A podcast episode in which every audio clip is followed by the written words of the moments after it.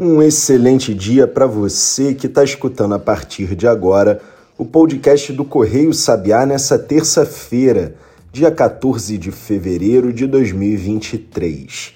Eu me chamo Maurício Ferro, eu sou criador e diretor do Correio Sabiá e sou também eu que faço o roteiro e a apresentação desse podcast e a partir de agora vou falar para você todas as notícias essenciais do dia dessa terça para você começar o seu dia voando naquele esquema de sempre, em até 10 minutos.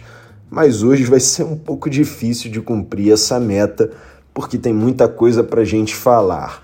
Como você talvez já saiba, o presidente do Banco Central, Roberto Campos Neto, concedeu uma entrevista na noite dessa segunda-feira, dia 13 de fevereiro, motivo inclusive pelo qual eu estou fazendo essa gravação de madrugada, são quase quatro da manhã nesse momento em que eu comecei a gravar o podcast.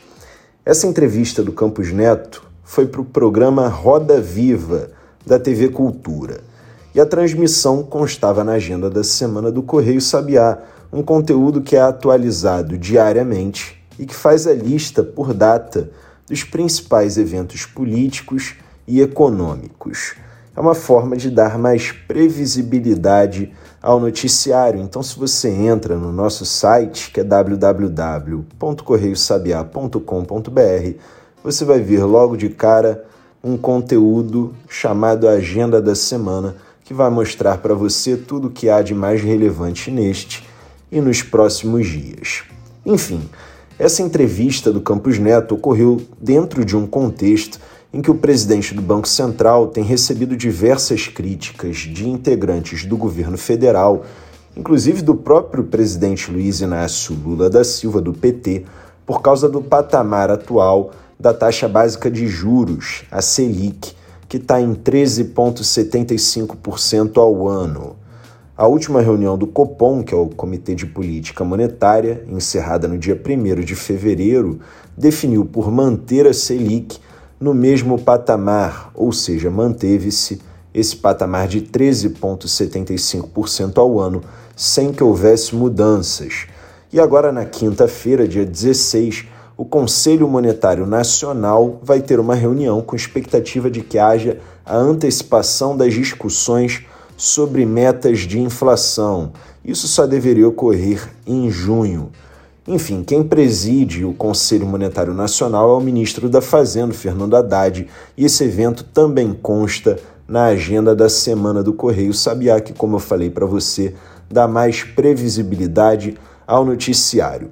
Antes da gente avançar e falar sobre alguns dos principais pontos da entrevista do Campos Neto ao Roda Viva, eu queria só te lembrar que no nosso site www.correiosabiá.com.br a gente já antecipou a curadoria de notícias dessa terça-feira e colocou lá tanto o vídeo com a íntegra da entrevista, que tem simplesmente uma hora e 58 minutos de duração, são quase duas horas de duração de entrevista, por isso que eu te disse no início desse podcast que seria difícil resumir em até 10 minutos, mas eu não vou fugir na missão, não, eu vou tentar. E uma outra coisa muito importante, a gente publicou no nosso site também um conteúdo que explica o que, que é o CMN, o Conselho Monetário Nacional, que vai ter, como eu te falei, a reunião na quinta-feira. Esse caso é muito importante pelo seguinte: o Lula e seus aliados e alguns integrantes do governo querem a redução da taxa básica de juros desse patamar de 13,75%. Mas existe também uma discussão paralela sobre mudar a meta de inflação, porque mudando essa meta de inflação, de acordo com essas pessoas, teria mais margem para reduzir a taxa básica de juros. Vou te dar um spoiler: o Campos Neto discorda disso ele falou que discorda nessa entrevista ao Roda Viva. Acho que todo mundo vai ter essa pergunta aqui. Bom, eu trouxe até uma colinha aqui, porque essa. Bom, sobre a meta, acho que é importante dizer que nós não estudamos mudança de metas. Nós não entendemos que a meta é um instrumento de, de política monetária. É, existem, obviamente, sempre é, aprimoramentos a se fazer. A gente vem estudando desde 2017, ainda com um grupo de diretores que nem mais participam da casa, sobre como a gente poderia aprimorar o sistema de metas. E aí não, não é uma proposta, tem mais de uma proposta no sentido de aprimorar, mas em nenhum momento a gente, a gente entende que esse movimento de aprimoramento do sistema de metas é um movimento que seria visado a ganhar flexibilidade ou atuar de uma forma diferente. É simplesmente né, melhorar a eficiência do cumprimento das metas.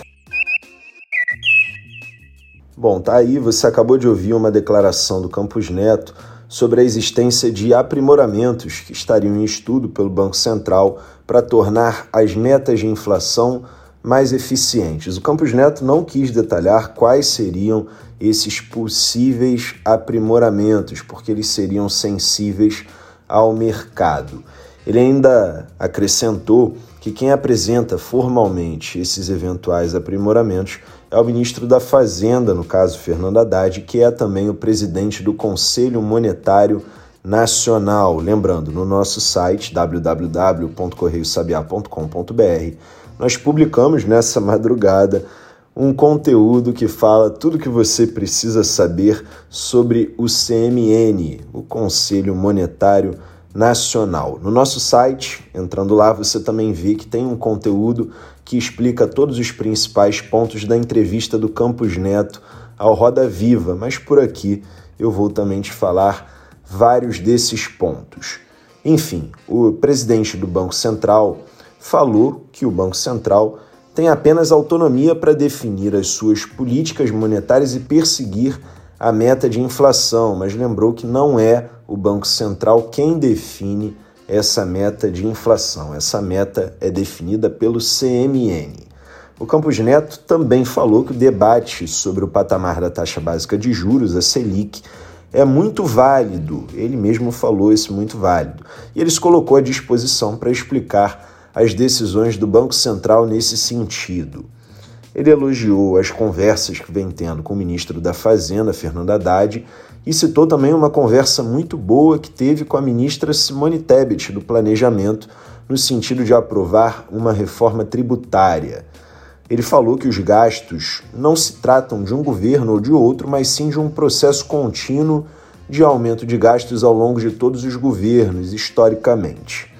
O Campos Neto ainda sinalizou que entende que o atual governo, o governo Lula, tem feito sinalizações positivas na avaliação dele para a construção de um novo arcabouço fiscal e disse que no Banco Central a opinião é de que mudar a meta de inflação não vai dar mais flexibilidade para abaixar a taxa básica de juros. O efeito, na opinião dele, na prática, seria o oposto.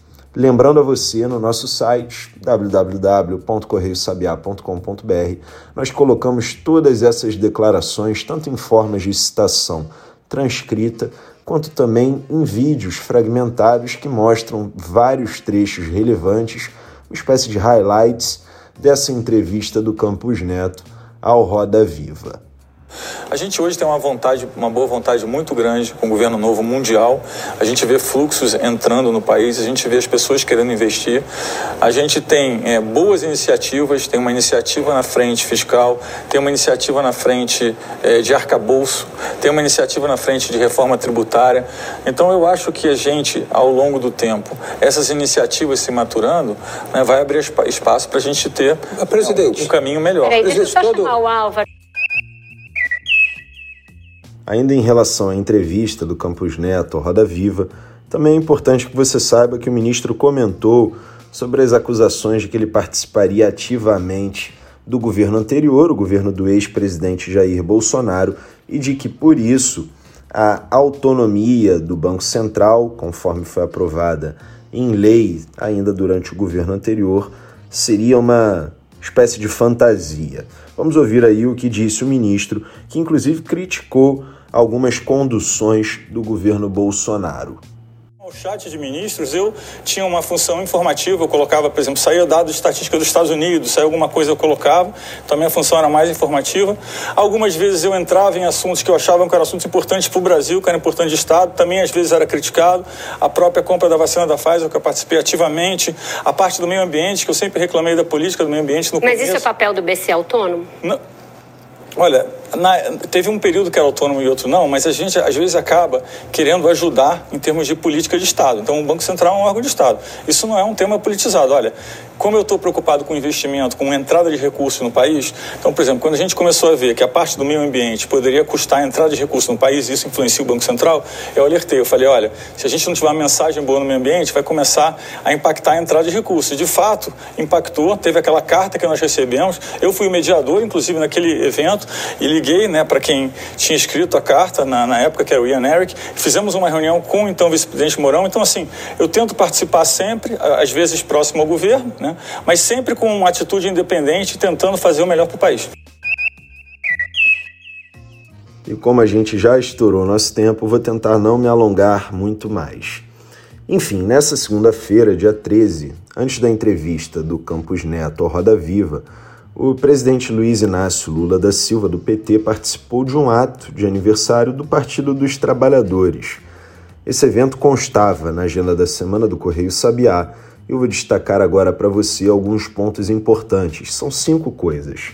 A primeira delas é que, numa reunião interna do PT, o ministro da Fazenda, Fernando Haddad, disse que o Lula deve decidir nos próximos dias sobre a proposta que altera a faixa de isenção do imposto de renda de 2023. O Haddad também falou que o Lula deve decidir sobre o valor do salário mínimo em breve. E aí é importante fazer uma rápida observação. O patamar atual do salário mínimo é de R$ 1.302, como foi definido pelo ex-presidente Jair Bolsonaro, do PL. Ou seja, o patamar não é aquele de 1.320, como prometido pelo PT. E o motivo disso é que houve um aumento do número de beneficiários do INSS, o Instituto Nacional do Seguro Social. Então, o valor definido, o espaço reservado no orçamento para aumentar o piso nacional, acabou consumido com essa despesa, essa do aumento de beneficiários do INSS. A gente explicou isso, inclusive, numa curadoria de notícias que foi publicada exatamente um mês atrás no dia 13 de janeiro de 2023. Continuando, a direção do PT orientou nessa segunda-feira que as suas bancadas na Câmara e no Senado trabalhem pela convocação, olha só, do Campos Neto para explicar o patamar da taxa básica de juros. O Campos Neto, inclusive, foi perguntado sobre isso durante a entrevista dele no Roda Viva e disse que o assunto é muito válido, muito pertinente e que ele pode dar explicações sem problema algum, que ele inclusive gostaria de explicar mais o atual patamar da taxa básica de juros.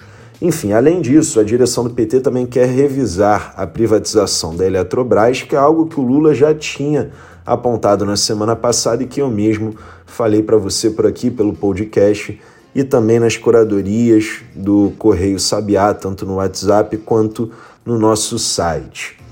O PT também quer revisar a política de paridade de preços da Petrobras, que, como você deve saber, varia de acordo com a cotação do valor do barril do petróleo no mercado internacional. E agora, para a gente fechar de uma vez por todas esse episódio de terça, eu preciso ainda te contar que o Lula vai anunciar nessa terça, na Bahia, a retomada do Minha Casa Minha Vida. O programa até 2026 prevê financiar 2 milhões de unidades. Não preciso nem te dizer que isso também consta na agenda da semana do Correio Sabiá. Eu mesmo atualizei esse conteúdo na noite dessa segunda-feira, assim que eu recebi a informação da Secretaria Especial de Comunicação Social. O Minha Casa Minha Vida foi criado em 2009 e deixou de existir em 2020. O programa habitacional do governo anterior, do ex-presidente Jair Bolsonaro, chamava-se Casa Verde e Amarela.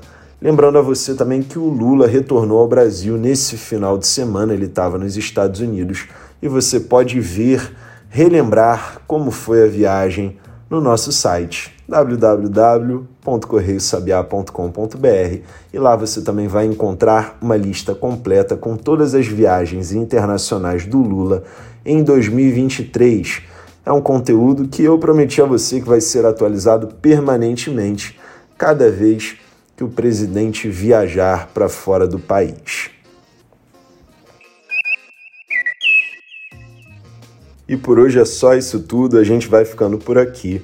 E eu faço só uma rápida apresentação. Eu sou Maurício Ferro, criador e diretor do Correio Sabiá, e sou eu que faço o roteiro e a apresentação desse podcast todos os dias, publicado de segunda a sexta, sempre de manhã, com o objetivo de fazer você entender o noticiário, começar o dia voando em até 10 minutos, embora hoje eu tenha passado bastante desse tempo.